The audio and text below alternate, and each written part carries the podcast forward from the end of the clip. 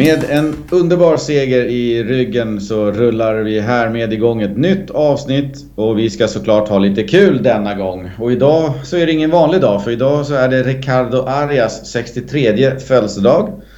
Och vi minns honom nog främst för hans 500 plus officiella matcher i vår härliga tröja på 70, 80 och faktiskt även 90-talet.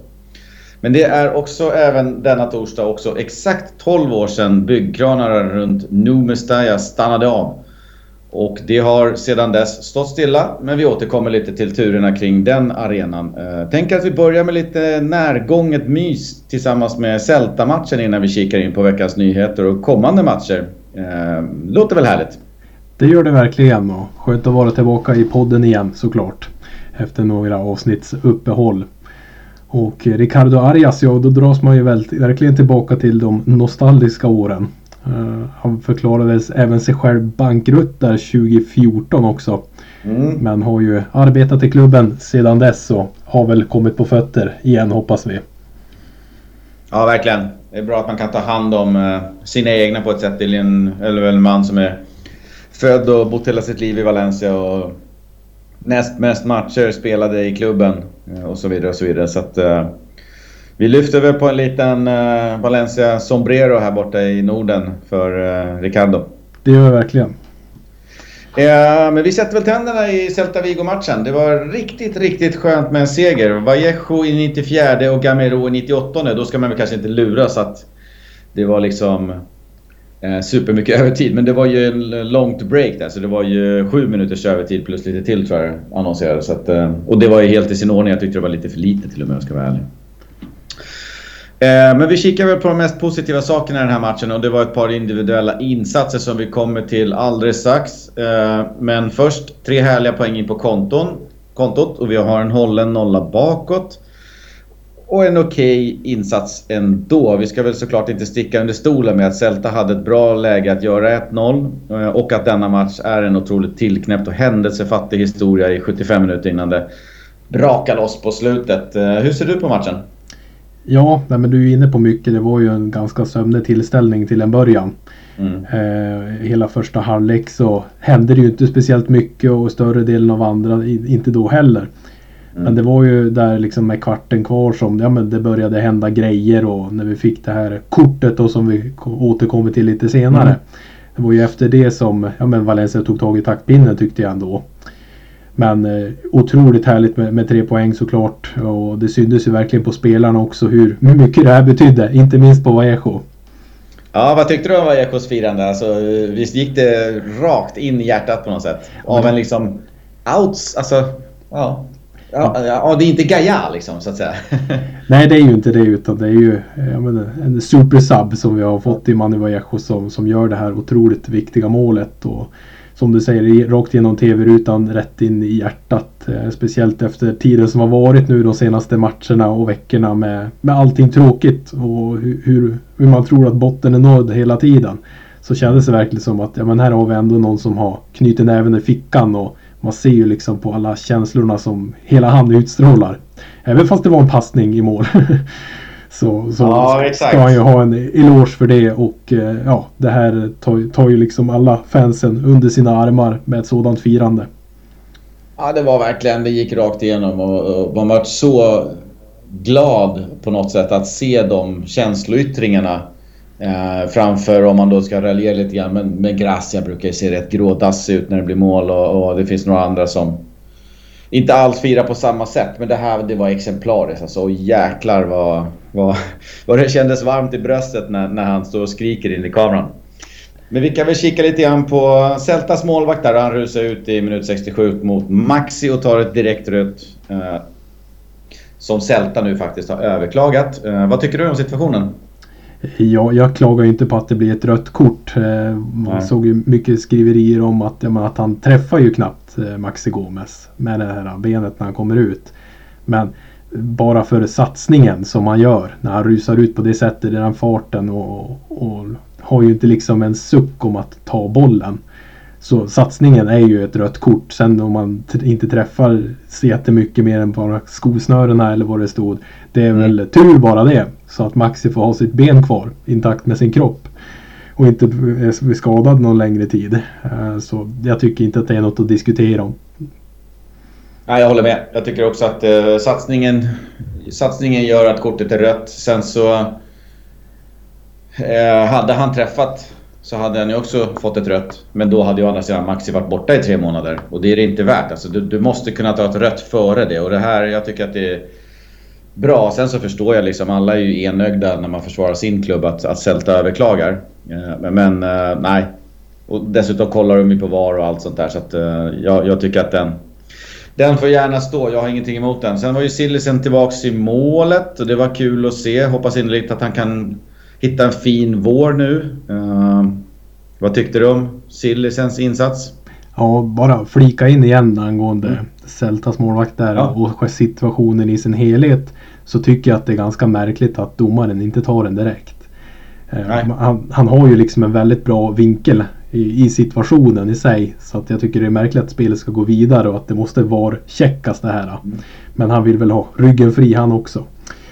Men Cillessen, absolut, det var roligt att se han tillbaka mellan stolparna. Har ju Xiaomi liksom har ju blandat och gett den senaste tiden, så jag tycker det är helt rätt att han får chansen direkt nu när han är tillbaka efter sin skada. Och gjorde ju absolut inte bort sig. Var ju avgörande där också i en räddning när Hugo Mayo kommer i en bra situation för att göra 1-0 till Celta Vigo. Så jag tycker han ändå är med i matchen. Det var förvånande hur kvick och rapp han såg ut att vara efter så långt uppehåll. Ja, det var kul som sagt att han var tillbaka. Så jag tror att han kommer ha första handsken nu en stund, så får vi se. Och det som vi var inne på förra podden, att Xiaomi har inte riktigt tagit chansen ändå i alla lägen. Det är några matcher han gör bra och sådär, men... Ja, men det är ju en perfekt andra målvakt, det kommer man ju inte ifrån. Han har ju ett enormt hjärta för klubben och han blandar och ger. Han kan göra de där riktiga idioträddningarna från ingenstans, men kan ju också sjabbla in någon boll. Men i det stora hela, Cillessen versus Xiaomi, så är ju Cillessen en bättre målvakt. Både liksom på meritlistan och ska ju vara det också i nuläget. Så efter en ganska knackig inledande session i Valencia så hoppas jag ju verkligen att Jasper Cillessen tar den där första spaden på allvar. För han är ju också hotad liksom i landslaget. Så att han har ju liksom all motivation i världen till att göra ett bra jobb mellan stolparna nu fram till EM. Ja, han är ju köpt för att vara våran första målis. Så är det ju 100%. Så att allt annat är ett misslyckande för honom. Precis. Ja, men det är kul med Cillessen. Däremot så var det 2 andra spelare som utmärkte sig i matchen som jag tänkte lyfta fram och kommentera lite. Eller du får kommentera lite grann efter att jag först peggar upp de här med lite påståenden och för den delen statistik. Jag tänkte att vi börjar med Kang-in Lee. Han blev ju man of the match hos alla. Och han hade bland annat ett par 3 fina framspelningar som höll absolut högsta snitt. Kang-ins insats i den här matchen var ju lite det man länge hade önskat att se av honom på La Liga-nivå. Och här kommer lite generella stats från Kang-in Lee på säsongen och sen ska du få en härlig fråga att svara på. Av Valencias 5 segrar i år så har Kang-in Lee startat 4. Av Kang-ins totalt 9 starter så har Valencia bara förlorat 1 match. Och i dessa 9 starter så har Valencia gjort 18 mål. 2 per match alltså.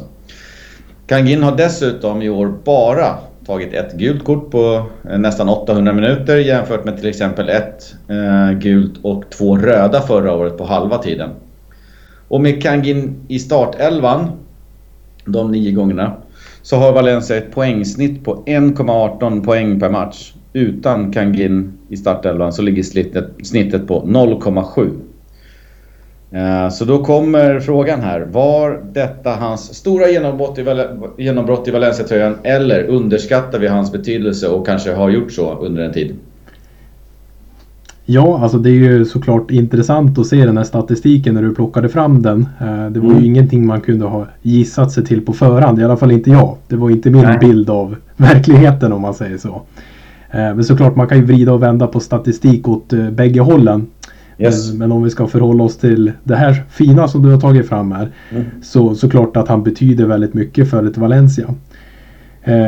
Jag skulle inte säga att det är hans stora genombrott just den här specifika matchen, men jag tror absolut att det kan ju vara ett startskott till det. Mm. Efter en sommar där många stjärnor gavs bort gratis så, och ingen köptes in, så trodde man ju verkligen att ja, men nu kommer Kang-in Lee få chansen. Han kommer verkligen få växla ut och bli den här A-lagsspelaren som vi har drömt om. Mm. Har ju inte jag kan tycka liksom här, poängsnittet där 1,8 med honom från start och 0,7 utan. Det är markant skillnad. Sen så kan man ju debattera, är 9 matcher tillräckligt stort underlag för att slå fast någonting? Nej, det kanske inte det är. Är Kang-in Lees start, alltså faktumet att han startar, och har han gjort så stor skillnad i de här matcherna att det är det som gör det? Det vet jag inte heller. Men faktumet är att det är 1,8 poäng per match när han startar och 0,7 utan. Så att det är anmärkningsvärda siffror hur bra Valencia verkar gå och må när han är på planen. Ja, det går inte att sticka under stolen, men du är inne på det där att över tid tror jag att vi kan kanske genomslå att han har ett genombrott. Men på de här få matcherna som det handlar om så tycker jag inte man kan slå fast det idag. Nej. Utan jag hoppas verkligen att det här kan bli i alla fall ett startskott till ett genombrott i Valencia-tröjan. Ja, siffrorna kan ju vara en indikation på att han är väldigt viktig precis. I Valencia i alla fall. Absolut, det är det ju. Och som sagt, det är just det där poängsnittet, det är ju det som inte går riktigt att snacka bort ändå. Nej, så är det. Jag tänkte kolla på nästa spelare här då, Manu Vallejo. Han gjorde det så förlösande 1-0-målet här nu mot Celta. Och återigen så gör han det från bänken. Och här kommer lite Manu-stats. 5 av Vallejos 7 Valencia-mål har kommit från bänken.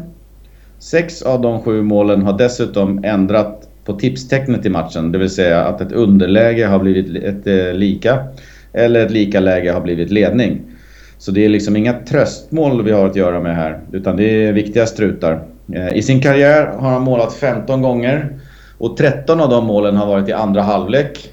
Och då var han ändå startspelare i 10 av 15 matcher. Av de matcherna där han gjorde mål då.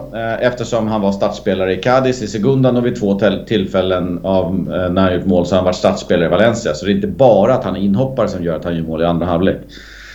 Kollar man sen på hur många spelade minuter han har per mål så är han bäst i dagens Valencia och det är överlägset. I La Liga så har han 1 mål per 154 minuter och du får ta mer än dubbelt för att hitta Maxi. Han ligger dessutom på den här listan en bra bit framför Sasa, Santimina och Rodrigo och i nivå med Mista och Paco Alcácer. Min känsla är ju som jag förmedlade tidigare att han är för dålig för ett normalt sett Valencia och han platsar ju knappt i dagens lag. Men med det hjärtat som han visar och med de statsen som jag nyss nämnde, vad är det vi har att göra med för snubbe här? Jag har fått grepp på. Ja, det är ju svårt att dra. Men om man ska dra någon slutsats utifrån statsen så känns det ju meningslöst liksom att ha han som från start som sagt och lira första halvlek. Borde komma in i halvtid jämt. Nej men du är ju inne på det där att jag tycker precis likadant att sett till Manu Vallejo som fotbollsspelaren så tycker jag inte att han ska spela i ett lag som Valencia. Mm. Okej, liksom att ha kanske en fjärde spade och göra några inhopp, liksom roteras runt. Men med tanke på de viktiga målen han har gjort så kanske han är just precis det som Valencia behöver när vi är så pass dåliga som vi är, laget generellt. Mm. Så jag tycker absolut man borde ge honom en större roll nu framöver. Jag tycker inte att Gameiro är trots målet nu senast då har ju ingen framtid i klubben, kommer ju troligtvis lämna nu i sommar. Så tycker jag absolut att han ska ju vara den där nummer 2 om vi ska spela med nummer 2 anfallare. Ja, det är ju anmärkningsvärt att man ändå kan hålla jämna steg med Maxi från bänken. För att Maxi har ju spelat 3 gånger så många minuter och de har gjort 5 mål vardera i ligan. Det är väldigt anmärkningsvärda siffror när man ser det på det sättet. Speciellt också nu när Maxi Gomez inte heller tycker jag bidrar speciellt mycket i spelet här. Utan man såg ju tendenser i början på säsongen att han var ju ändå liksom en viktig pjäs att ha där framme. Även fast kanske inte han sprutade mål så var han ändå mycket delaktig i spelet. Agerade mycket target och fick ner bollen och kunde liksom hålla i den och leverera en bra passning. Men nu ser man ju ingenting av det heller. Nu gör han ju varken mål eller bidrar speciellt mycket i spelet och vi kikade ju på en heatmap här nu innan vi spelade in. hur han såg ut då matchen nu senast. Och det är ju han väl väldigt djupt ner på planen. Är ju inte den där spetsen och tanken som han ska vara. Utan han rör sig ju väldigt udda på planen också, som det är just nu. Mm. Nej, så är det. Lite trist, men kul med Manu. Alltså det är ju en man som är lätt att tycka om. För känslorna, passionen, kämpa, insatsen, glöden och allt det där. Så att ja, vi får se hur de använder han i framtiden med en Cotrone i laget. Men kikar vi på den här listan där då. Vi har ju Roberto Soldado och David Villa uppe i topp. De har då lägst antal minuter de behöver för att göra ett mål. Är det någonting annat på listan som du tycker sticker ut? Det är ju anmärkningsvärt är ju att man hittar spelare som Nikolaj Sidic på en tredje plats. Mm. Så fort jag tänker på Sidic så tänker jag bara på en sönderriven tröja mot Atletico. Just det. Inte att han ändå bidrog med så många mål per minut. Det är klart att de här siffrorna kan ju dopas när man har liksom en kort session. Man gör kanske många mål men lämnar ganska snabbt därpå då. Just det. Men det är ju en som sticker ut. Men även en Luciano Vietto som man drog i sitt hår. Och vad fan han gjorde i Valencia på den där utlåningen. Som, men det var ju en Sobrino typ. Ja, men det var ju den känslan kring. Även fast han kanske hade ett bättre liksom CV när han kom till oss. Så trodde man ju inte riktigt på att det skulle bli någonting. Men även han hittar vi på plats 5 är väl ganska anmärkningsvärd. Ja, verkligen. Han är på plats 5 med 5 mål på 838 minuter och vi pratade om innan. Jag vill minnas att han inledde sessionen med att göra ett hattrick i någon kopparmatch, vilket ju såklart ger betalt. Ja, det boostar ju siffrorna, så är det ju. Ja, men så är det. Vi släpper den där med Manu och Kang-in Lee satte ju avtryck i matchen, vilket såklart var kul att se. Och där hade ni lite stats på dem. Om det gick för fort med dem så får ni väl hota till så skickar vi något. Ja, vi kan väl skicka ut den där listan på Twitter här efter avsnittet så. Ja, precis om det är någon som vill ha. Men är du sugen på lite mer statistik? Ja, det är shoot. Det är bara att köra. Ja, jag sa det innan där. Fan, när man kommer igång då vet, och börjar titta på alla sajter som finns där ute och alla stats som finns. Och, ja, det är svårt att hejda sig själv. Så jag satt och blåste på här, varit flera kvällar den här veckan faktiskt. Men Maxi leder ju ligan för flest offside överlägset. Han har 24 offsider i år och tvåan på listan tror jag har 16 eller 18 i något annat lag. Vallejo på 4, Kang-in på 1, Guedes på 3. Så tar man hela Valencia minus Maxi så leder Valencia med 30 mot Maxis 24. Ja, det är ju väldigt anmärkningsvärt. Och det är som sagt, jag tycker också att man ser ju Maxi gå väldigt mycket. De gånger liksom han drar iväg på någon räd och inte får bollen, då vandrar han ju tillbaka. Så jag tror att det är många sådana offsider. När han har liksom varit slö och komma över på rätt sida igen. När anfallet börjar om. Men absolut, det är anmärkningsvärt att han sitter på 24 stycken. Ja, det är flest i hela ligan. Det är en per match då. Flest räddningar i La Liga har Jaume Domenech. Som har Edgar Badia från Elche. Ni vet han som så entusiastiskt bytte tröja med Messi här igår. Han har Edgar Badia då hack i häl. Övriga slipsar på listan är klart efter. Och det är ju målvakter från de andra bottenlagen. Så det är jävligt trist att Xiaomi ligger där. Men så är det ju, bottenlagen får ju mest skott på sig.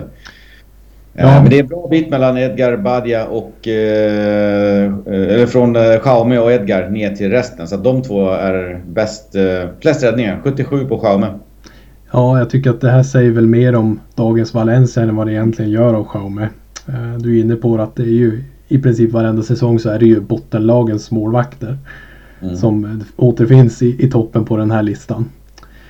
Men såklart Xiaomi ska ha en eloge att han har räddat också en hel del skott. Ja, det är trist att vara ett bottenlag och sen var sämst var även den här listan. Ja, eller hur? Nej, så att det säger väl kanske någonting positivt om Xiaomi, men det är så jäkla beklämmande att Valencia ska vara där som har släppt till så mycket chanser. Och det är det jag menar, det säger liksom mer om vårt lag än vad det gör av våra målvakt. Mm. Nej, sen den sista stat som jag tyckte verkligen stack ut. Thierry Correa, han är den spelaren som har spelat mest La Liga-minuter i Valencia under 2021, efter nyår alltså. Han har faktiskt spelat alla minuter i alla 8 matcher. Gaia har spelat alla minuter i 7 matcher, borta eller skadad igen. Anmärkningsvärt måste jag säga då Correa var i frysboxen hela november och december med bara 104 minuter på 9 matcher. Och även innan dess så var det ju otroligt sparsamt med tid för honom. Vad har hänt? Ja, jag skulle väl se det som att Vass har ju klivit upp i banan och spelar ju mer på mittfältet nu än vad han gjorde tidigare. Och väljer man då inte att stoppa in Piccini som du kommer in på lite senare här, ja men då finns det inte så många alternativ. Visst, han har ju ryckt upp sig spelmässigt än vad man såg liksom i fjol. De ljusglimtar man fick då och i början på säsongen och få chanser han fick. Men man kan ju också liksom riva sitt hår när man såg honom mot Real Madrid. Hur patetiskt han uppträdde, men det gjorde ju också många andra. Sen nu mot Celta tycker jag att han gör ju en väldigt bra match och ligger ju bakom också 2-0 målet på ett väldigt fint sätt. Och jag tycker det är skönt att ha liksom en offensiv alternativ där ute på kanten också. Han är ju riktigt snabb där, måste vi kanske bli lite mer vän med bollen bara. Ja. Men jag tycker inte riktigt att man har sett tillräckligt för att slå fast att det här är någon högerback som kommer stanna i Valencia lång tid framöver. Jag ser ju honom som är kanske den svagaste länken i backlinjen överlag. Ja, så är det ju kanske i konkurrens med Diakabi om han spelar och så vidare. Men Gaia och Gabriel är ju på en annan nivå. Det som slog mig lite grann var att han var ju man of the match här nu för 3 matcher sen. Och sen gjorde han en platsmatch mot Real. Nu var han återigen bra mot Celta. Han och Kang-in kommer med i någon så här fantasy La Liga veckans lag liksom. Så att det är kul. Men det anmärkningsvärda är ju att Gracia hade ju samma alternativ som han hade i höstas nu. Och då valde han att spela Vass mycket oftare på högerbacken och köra Jonas Mossa framför. Nu väljer han ju 8 matcher i rad att köra Correa på högerbacken och en Vass på andra ställen på banan. Ja, jag tror det är Guedes-effekten. Nu när han har gett upp på Guedes så har du frigjort en plats uppe på mittfältet. Och då har vi liksom roterat runt och helt enkelt i hierarkin där. Så att jag har svårt att se, även fast han nu har gjort ett par bra matcher och kommer med någon fantasylag Correa, så har vi svårt att tro att det är hans prestation enbart som gör att han har startat alla 8 matcher. Fin pass till Gameiro där under senast också. Ja, verkligen. Ja, men det är kul, man hoppas ju att vi hittar en högerback nu liksom, vad fan, så vi kan ha en. Det har ju varit 7 svåra år vad det gäller högerbacksplatsen, så att det vore ju kul. Så man hoppas lite grann, men det har skett någonting där. För nu är han given i Valencia. Det har han inte varit på de 1 år, tänkte jag säga.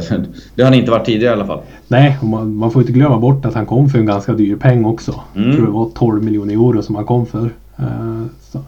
Och liksom då var han ju inte så att han hade slagits in eller i Benfica. Har jag väl för mig att han kom ifrån. Ja, från Portugal i alla fall. Jag tror det var Benfica. Det var inte direkt att han var någon startspelare där borta heller. Men jag har ju spelat i alla U-landslagen i Portugal och spåddes ju en lysande framtid. Så ja, men det är kanske det vi ser tecken på här nu då, att han får lite utväxling på kvaliteten som han tros besitta. Ja, verkligen. Och när han kom, det var liksom... Hette han Florenzi vi lånade in från Roma då? Ja, precis. Och Piccini var ju med där. Alltså, och Vass då. Correa, han var ju inte ens tilltänkt. Det var ju inte ens nära att han skulle spela när han kom där. Och då tänkte man, vad är det för Junis vi har värvat här? Så från det till att nu starta 8 matcher i rad när det ändå finns ett alternativ i Vass. Så det är anmärkningsvärt. Ja, det har hänt något. Ja, frysboxen. Har ju inte haft en vettig högerback sen, vad blir det? Miguel eller João Pereiras dagar. Ja, Cancelo kan väl argumenteras att han är en bra högerback, men det känns ju nästan som att det var efter Valencia. Ja, han var väl för offensiv för att vara en högerback också i Valencia, så var ju mycket där uppe på mittfältet och härjade han också. Väl nästan så att man saknade Barragán ett tag. Ja. Ja, men vi går vidare från Correa och ändå till någonting som relaterar till det, så kan vi väl kika på det vi tog upp för någon vecka sedan. Mysteriet Piccini. En kort recap där bara så att vi har alla förutsättningar på banan då. Han skadade alltså sitt knä svårt i augusti 2019 och fick rehabba i nästan ett år. Förra sommaren så var han ju tillbaks för, ja, det blir 1,5 år sedan då, va? Nej, 8 månader sedan någonting. Då var han ju tillbaks och han valde en utlåning till Atalanta i september. Efter att han då har klarat en medical hos dem. Alltså man går igenom en medical. Är den här spelaren liksom friskförklarad? Är han i fysisk status för att spela fotboll för Atalanta? Ja, det är han. Så han klarade en medical liksom.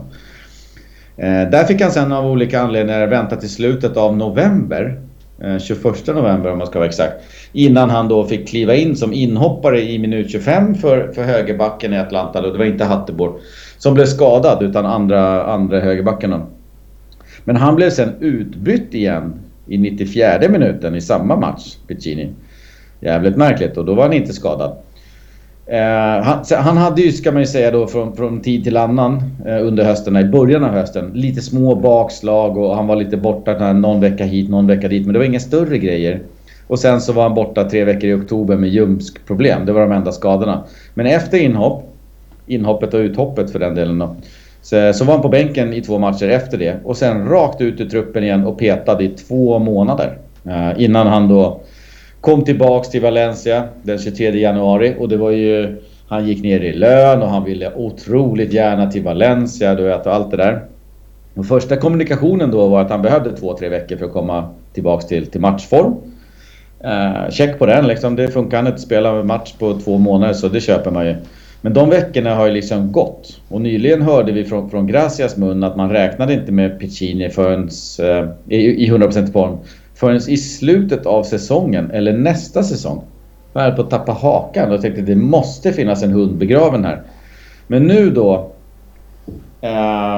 från ingenstans, så idag torsdag så tränade Piccini hela träningen med laget inklusive 2-målsspel på slutet. Och nu snackas det återigen om bara 2-3 veckor. Fan, vilket jävla mysterium det här är. Ja, det är verkligen en riktig soppa. Det är svårt liksom, nu har du dragit precis allt så att nu har man ju fått det klart för sig hur det faktiskt ligger till. Men när han väl kom tillbaka då kände man ju, ja men fine liksom, Piccini blir ju en bra lösning att ha på högerbacken som ett alternativ. Bara att man får in en kropp till laget kändes ju bra. Men det är ju ett stort mysterium, man förstår ju ingenting. Nästa vecka kanske det kommer att han har 2 månader kvar eller 1 månad kvar liksom, tills han kan spela igen. Så nej, jag förstår inte alls. Det är, som du säger, det måste ju ligga en hund begravd någonstans i den här soppan. Ja, väldigt märkligt. Så tänker man så här, vet han någonting om sin kropp eller sin skada som gör att han går ner i lön och otroligt gärna vill tillbaka till Valencia? För så jävla roligt är det inte i Valencia. Det ska man veta. Så bara med att tänka de tankarna och sen så här, det han har gjort nu i en dryg månad, det är att värma upp med laget. Lite sån här kortpassningsspel och lite jogga runt planen. Sen har han klivit av och kört ensam. Men fram tills idag, när han genomför hela träningspasset, väldigt oväntat efter Gracias kommentarer om att vi räknar inte med honom förrän eventuellt i slutet av säsongen, så kör han hela passet och är liksom, kände sig bra. Ja, men det är ju också väldigt märkligt. Det måste ju vara någonting med hans kropp såklart som spökar. Med tanke på också att det var samma sak i Atalanta också. Mm. Att han klarar en medical, troligtvis skadad då. Så undrar man ju vad det är för doktorer. Och så kommer tillbaka till Valencia, ja, men då 2-3 veckor så är man matchfit liksom. Och så sen så kommer det fram att han ska vänta till slutet på säsongen. Och sen är vi tillbaka igen då till 2-3 veckor. Nej, man blir ju yr bara av att sätta sig in i det här. Fan, Gracia skulle kunna piska mig till matchform på 3 månader. Ja, det borde han väl kunna göra. Ja. Piccini som spelade i Atalanta i november, inhopp och uthopp, borde väl inte behöva så länge. Det måste ju finnas någonting som trasslar. Det man hör också när man pratar, eller när man läser liksom intervjuerna med Gracia, det är att han är oerhört nöjd med Piccini. Med hans moral, hans inställning och hur han tränar och hur han genomför allting som ett fullblodsproffs. Så det finns liksom ingenting sånt där. Så att de är supernöjda med han. Det är bara det att de verkar inte få en i matchform riktigt. Nej, det var väl samma sak med Gasperini också i Atalanta. Han var väl också supernöjd med Piccini och såg ju han som ett bra alternativ till Hatteboer. Mm. Men samma sak där liksom. Det verkar vara väldigt svårt att få honom att spela en 90-minuters match. Ja. Ja, det ramlar väl ner en polett någon gång när vi sätter fingret på vad problemet är. Men tills vi gör det så får vi väl hoppas att han kommer tillbaka och gör det bra. Ja, vi får invänta Piccinis självbiografi. Precis. Ja, nästa grej. Valencias kontrakt med Alex Blanco ska nu enligt Cadena Ser vara förlängt. Och detta redan för ett par veckor sedan faktiskt. Då det ska ha funnits en automatisk förlängningsklausul på ett år. När han gjorde sin 10:e match för klubben. Och det skedde på San Mamés för drygt 2 veckor sedan. Det här ploppade upp nu i veckan då. Kontraktet som han har nu då med förlängningen sträcker sig till sommaren 2022. Och Gracia ska här också då enligt uppgifter vara väldigt nöjd med Blancos inställning. Och hans träningsmoral, det är ju one of us. Och han har slipat hårt på sina defensiva detaljer i spelet. Och det är något som hans konkurrenter på vänsterflanken också behöver. Då tänker jag på Guedes och Cheryshev. Så att det är bra att han slipar på de grejerna. Men jag vet inte fan om jag är så värst imponerad av vad han har åstadkommit och kommit fram till. Vad känner du kring Alex Blanco? Det är säkert en väldigt billig lösning, så det är inget monsterkontrakt han har landat här. Nej, jag faller ju nästan alltid tillbaka varje gång vi surrar Alex Blanco till hans tid i Real Zaragoza som han var utlånad till i fjol då. Och det är klart att jag tycker mig se någonting i honom som känns lite kittlande. Men han är väl 21 eller 22 om han fyller 22. Det. 22. Så att det är ju på hög tid att börja växla ut om man nu ska bli en Valencia-spelare med A-laget. Men jag ser ju liksom Alex Blanco som ett minst lika bra alternativ som Guedes. Så i dagens läge tyvärr. Så varför inte behålla honom som en truppspelare och skeppa Guedes i sommar och ta in någon nytt spännande.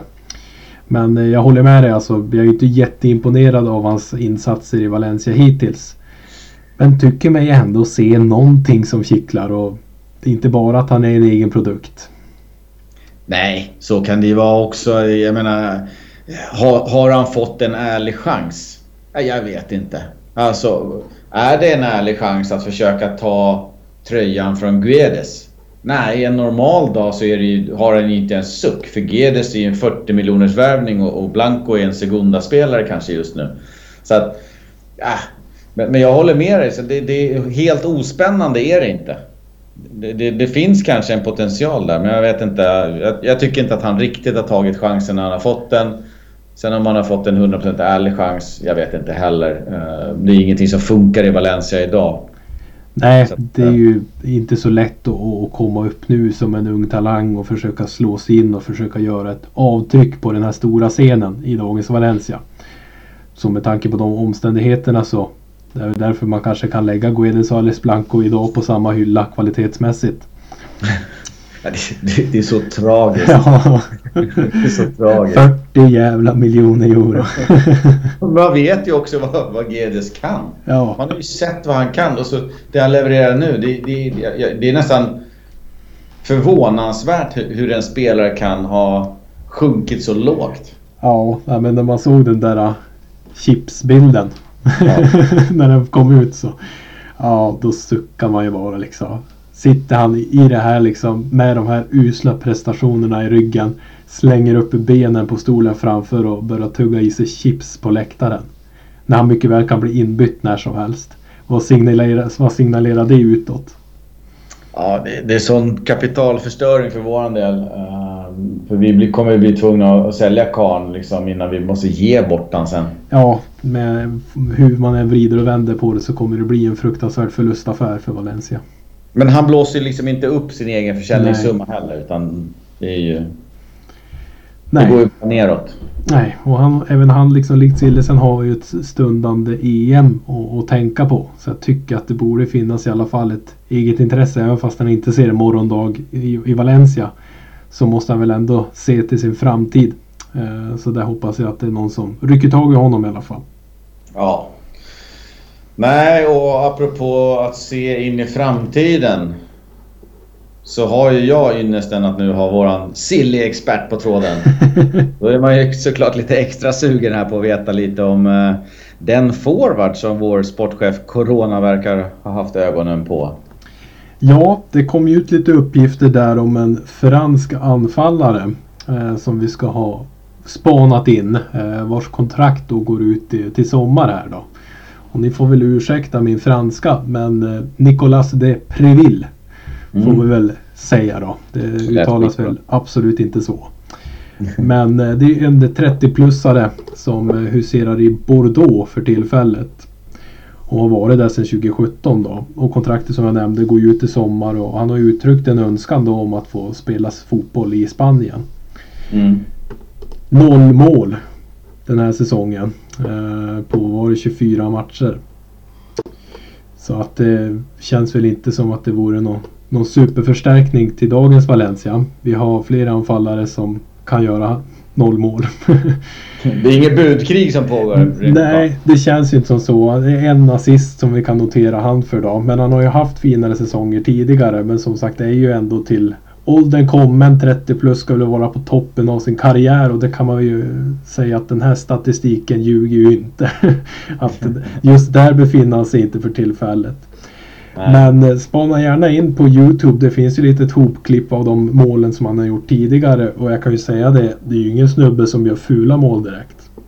Nej, jag har inte kollat där. Jag måste kanske ge mig in där. Jag såg att han hade 9 säsonger i Ligue 1. Det är ju alltid någonting som kanske liksom man borgar för att det finns någon nivå igen. Men för att vara en striker så var det ju väldigt lite mål. Ja, det är skralt med målproduktionen. Och sen ska väl sägas att han inte direkt har spelat i några toppklubbar då. Hade ju sin längsta sejour i Rims, eller vad man säger.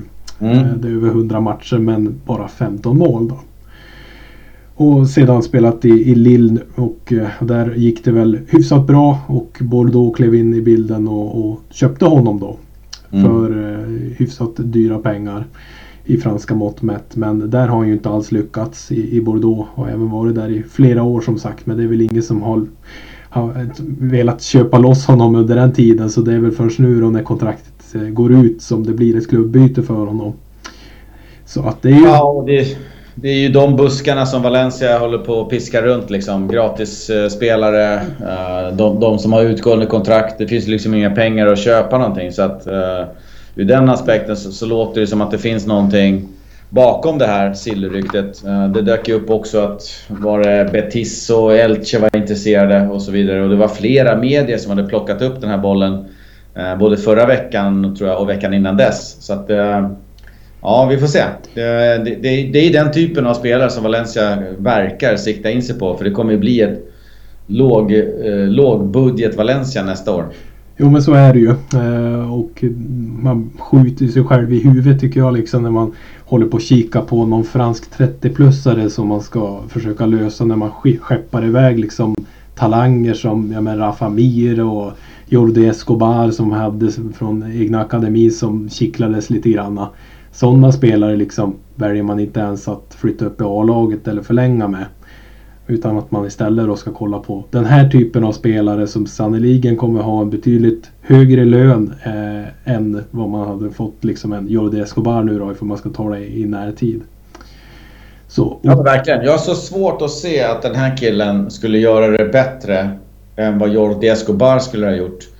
Och då har du ändå möjligheten att om Jordi Escobar slår så kan vi sälja för stora pengar. Det här är döda pengar, om det ens är pengar. Liksom. Vi kan aldrig få en krona för den här killen. Nej, så är det ju liksom. Så, ja, jag tycker bara, det är bara dyster läsning att vara någon typ av silly expert om man nu ska säga att man är det.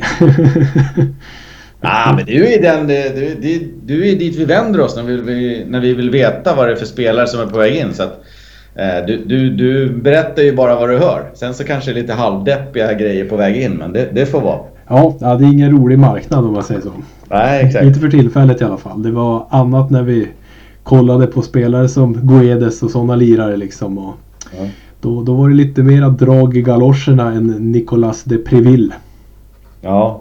Men du får inte avsäga dig Silly-expert-kepsen här. Nej. Den får du köra vidare på. Den kör vi vidare på alla dagar i veckan.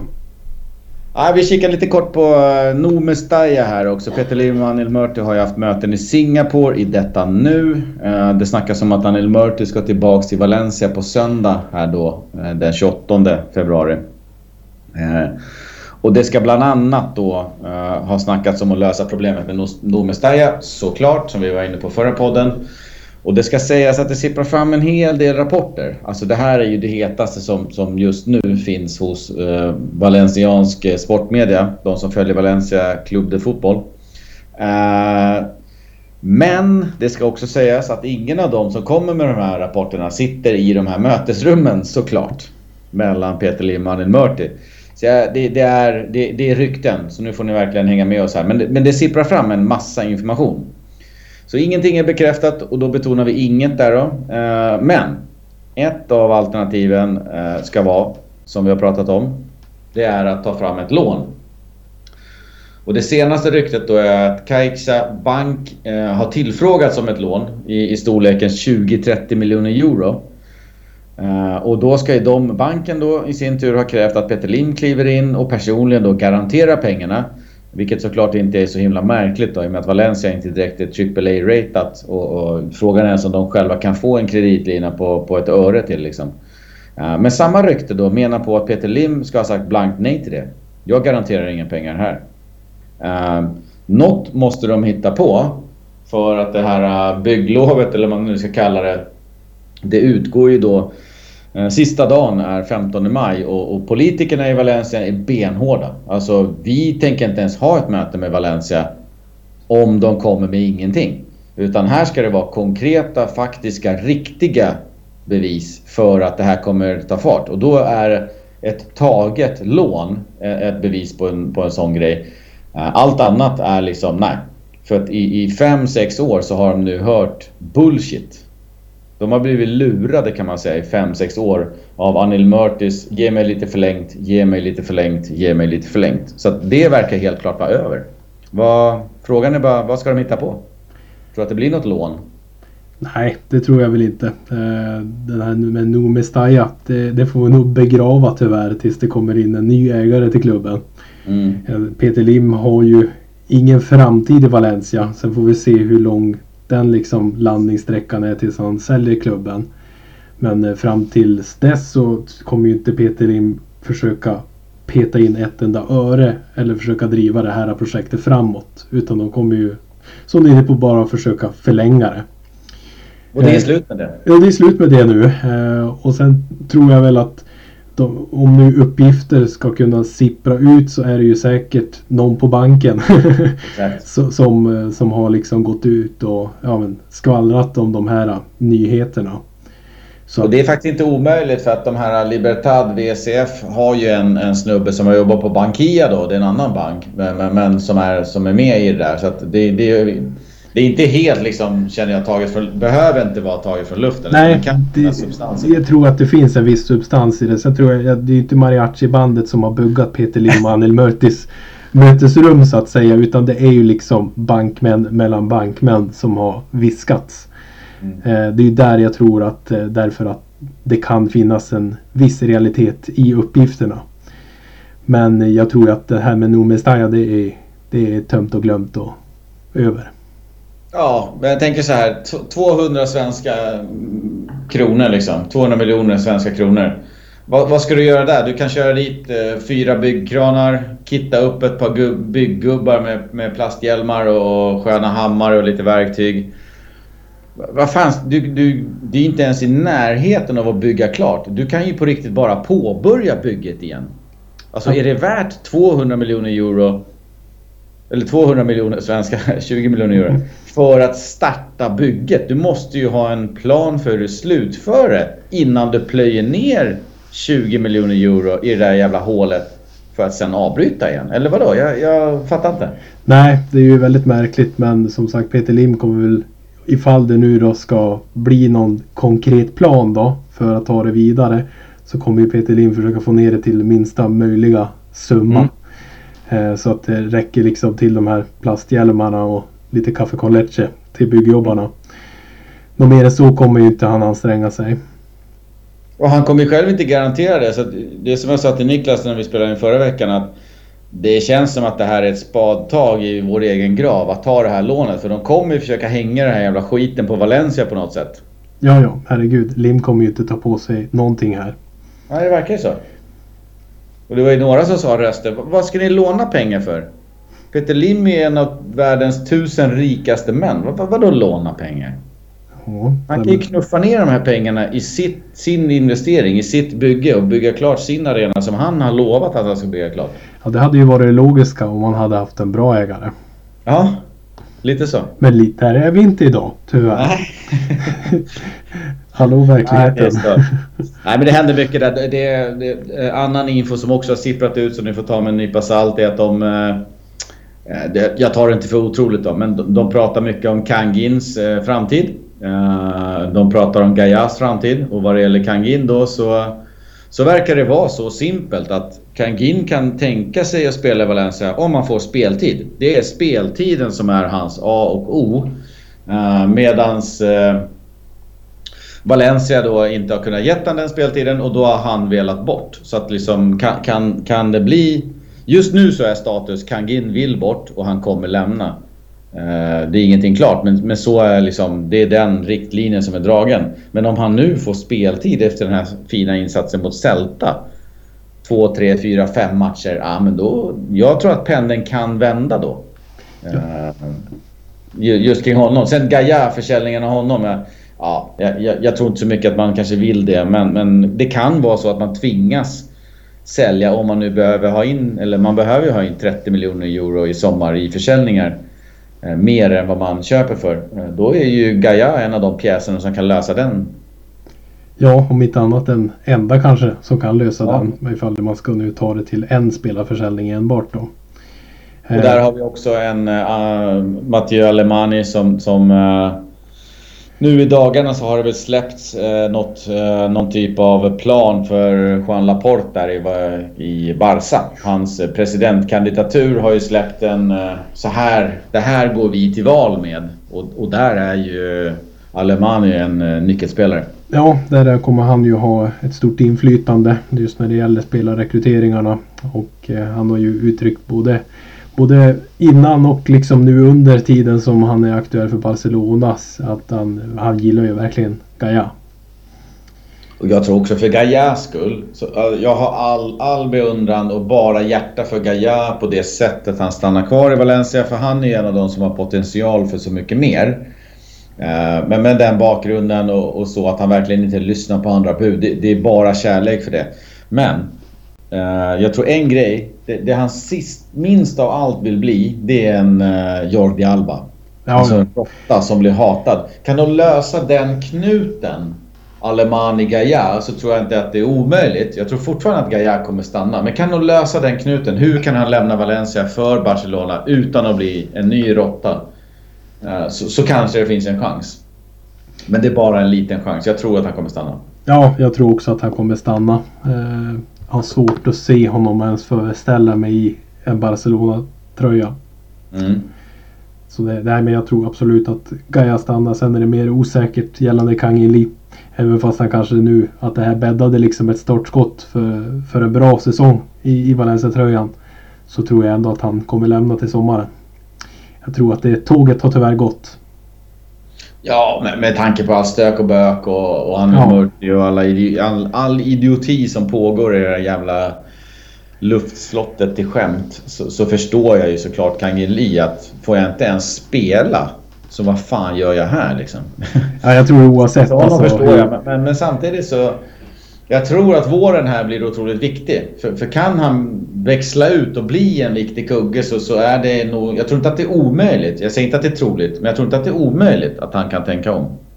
Nej, visst som du är inne på, Penne kan ju svänga. Men om man ska själv tro någonting gällande det hela, så oavsett om man nu får speltid eller inte, lyckas eller inte resten av säsongen, så tror jag att Kang-in Lee-tåget i Valencia, det har redan gått med alla turer som har varit kring honoms vara och icke vara i klubben.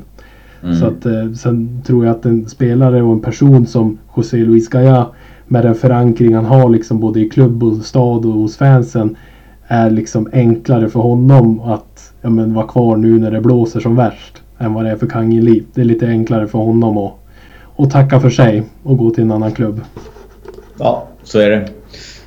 Ja, vi avbryter väl en liten kort stund här med en jingle innan vi kikar fram emot nästa match.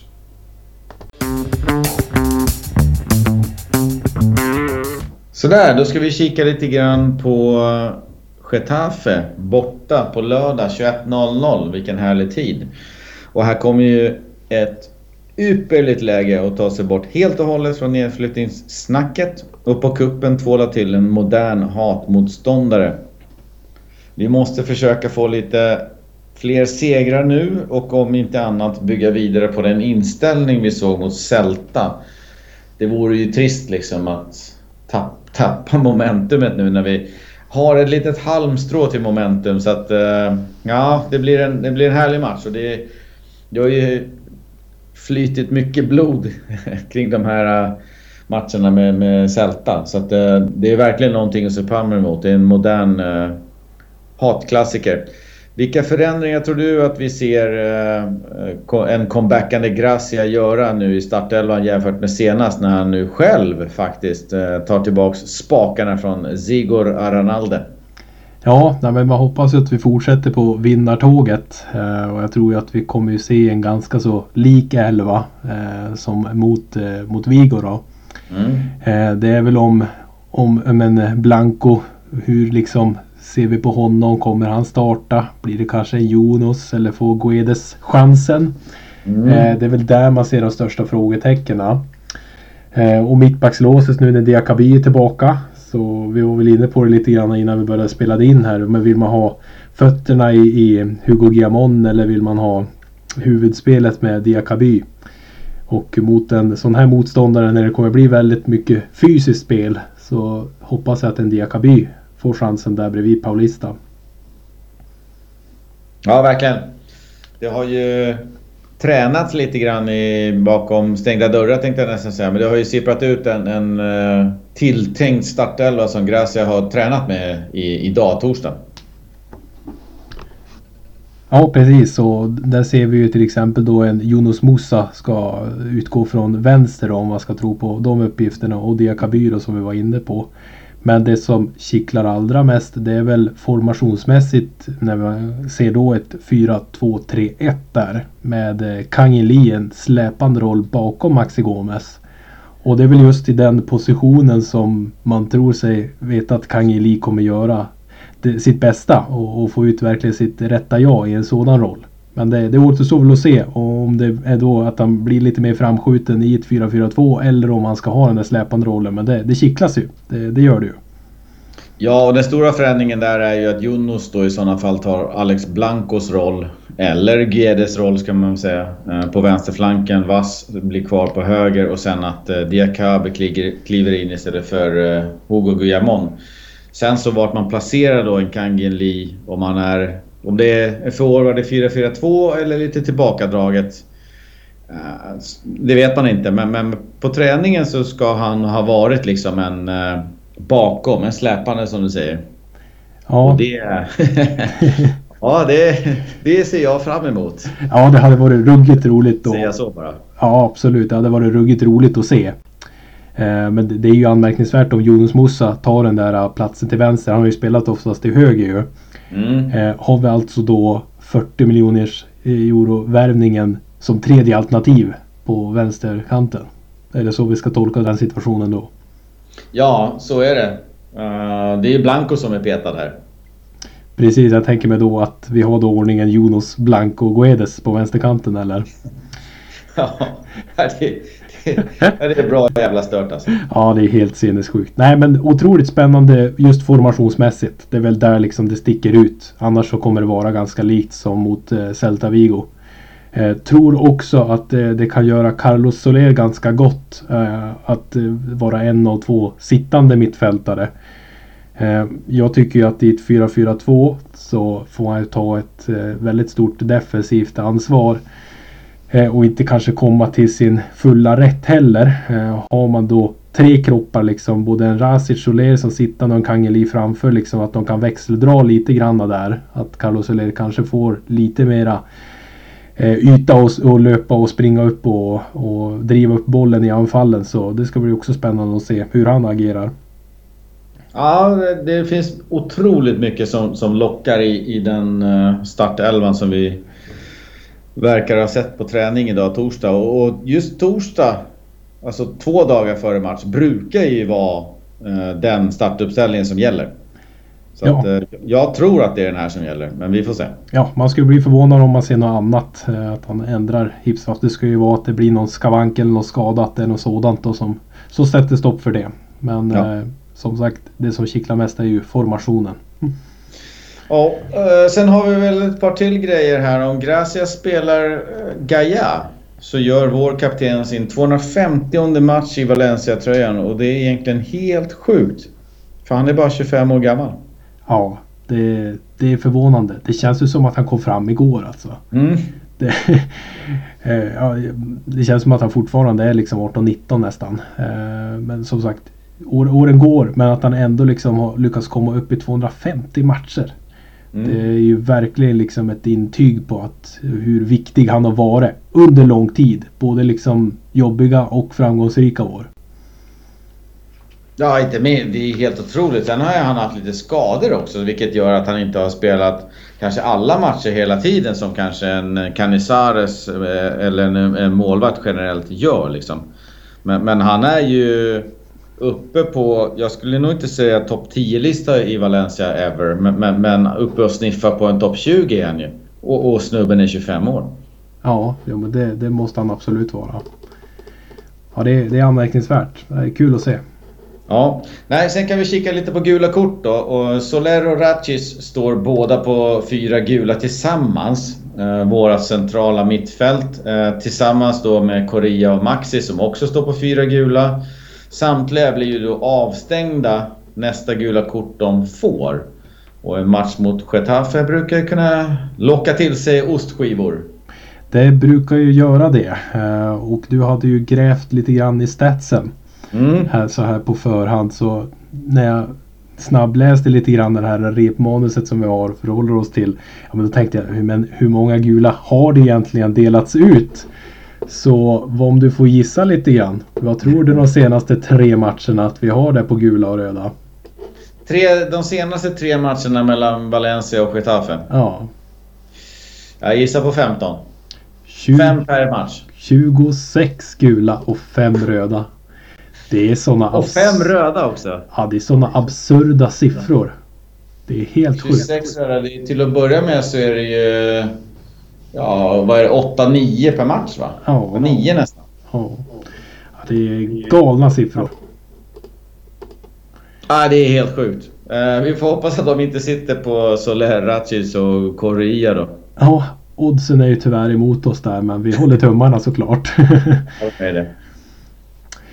Och som sagt, Getafe, det är ju en speciell motståndare, och inte minst för tidigare nämnda Kang-in. Vi minns ju alla hans inhopp och hur delaktig han var i Copa-vändningen för ett par år sedan.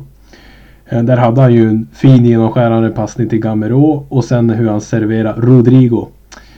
Ja, det är ju, man blir rysig när man tänker tillbaka. Känner det nu.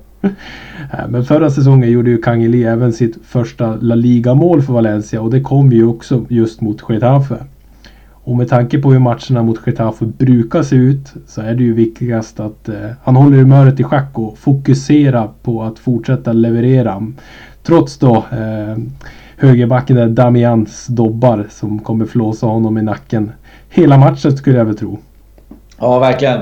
Jag ser fram emot Kang-in Lees insats här, för att han har ju mig veterligen inte jättemycket minuter mot Getafe, i och med att han har mycket inhopp och sådär, och i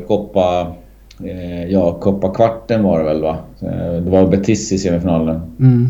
Tänker jag fel nu? Ja. Nej, jag tror det. Så var det inhopp som han gjorde, men han har ju levererat något enormt just mot Getafe. Så man hoppas ju att han inte dras in i någon typ av det här griseriet som Getafe ändå håller på med. Utan att han nu låter han fötterna tala det som han kan. För han har ett fint track record mot just Getafe.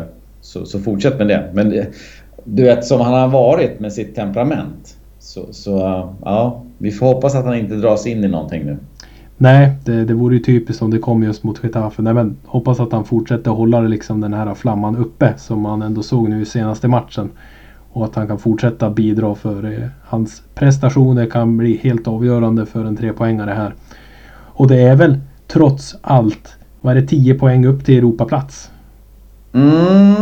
Till och med lite mindre tror jag. Men det beror väl lite på hur det går för alla andra matcher, tänkte jag säga. Men jättelångt är det inte. Nej, så det... sätter du ihop en 4 segrar på 5 matcher grejs, ja, men då är vi nära. Då kan det hända grejer faktiskt. Så att det svänger snabbt i hockey. Eller vad brukar man säga? Ja, det är positiva toner i den här podden den här gången. Nej, men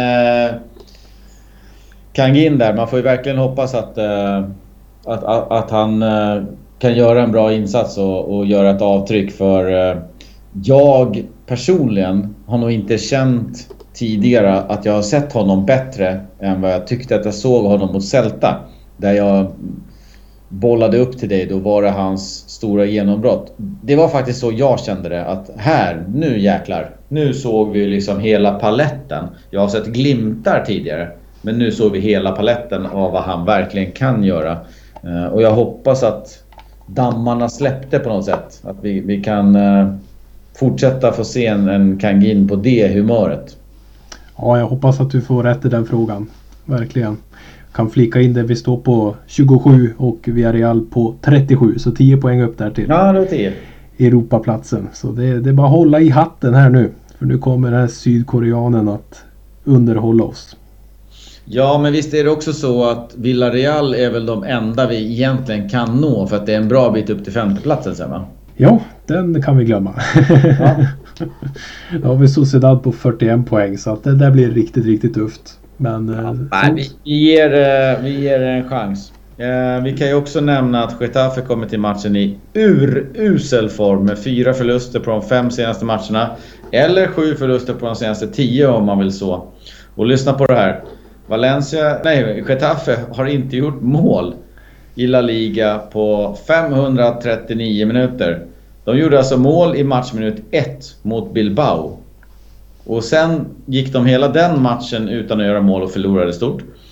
Och efter det 5 raka mållösa matcher efter det inför den här matchen då. Så det är ju total kaos borta med Bordalas gubbar. Ja, det är det verkligen. Tänk att den här Jorge Molina kan göra så stor skillnad. Lämnade ju för Granada där. Nej, men som sagt, de har ju anfallare utav rang som är liksom La Liga beprövade och rutinerade med Mata där och Angel till exempel. Så att de ska ju liksom ha spelare som kan göra mål. Så det är ju väldigt anmärkningsvärt att de gjort det på 5 raka matcher. Så jag hoppas att det blir en 6:e. Jag tror det var Hugo Duro som hade gjort hela skillnaden. Ja, precis. Ja, vi kanske får gå ut på den här att åka en Hugodora, känner jag nästan. Nej, det har ju varit lite snack i media här också om Bordalas, tränaren i Getafe, som enligt då samma rapporter, och det är flera tidningar som rapporterar om det, att han var på radarn då i somras när man valde eller fick tag Xavi Gracia då. Att Bordalas nu återigen är på radarn för Valencia, för att se om han kanske är den som tar över efter Xavi Gracia, som enligt Niklas och mig och många andra är lite av en dead man walking. Känns ibland som han har gett upp, känns ibland som han skiter i det, och det är faktiskt inte någon tränare som man vill ha i så fall. Ja, men Bordalas har bollats upp i veckan som fortfarande är aktuell för Valencia. Ja, det kittlar ju som sagt. Jag förstår ju också att man inte år efter år kan göra underverk med ett lag som Getafe och deras begränsade resurser. Så att jag drar inte så stora växlar att man ligger liksom 3 poäng till nedflyttningsplats i år. Det tycker jag inte skämmer liksom hans CV som tränare. Utan det är ett jättespännande namn. Och vi kommer vara långt ifrån ensamma och rycka i honom i sommar. Det kommer finnas klubbar som är bättre skötta och större än Valencia som vill ha hans signatur och han på tränarbänken.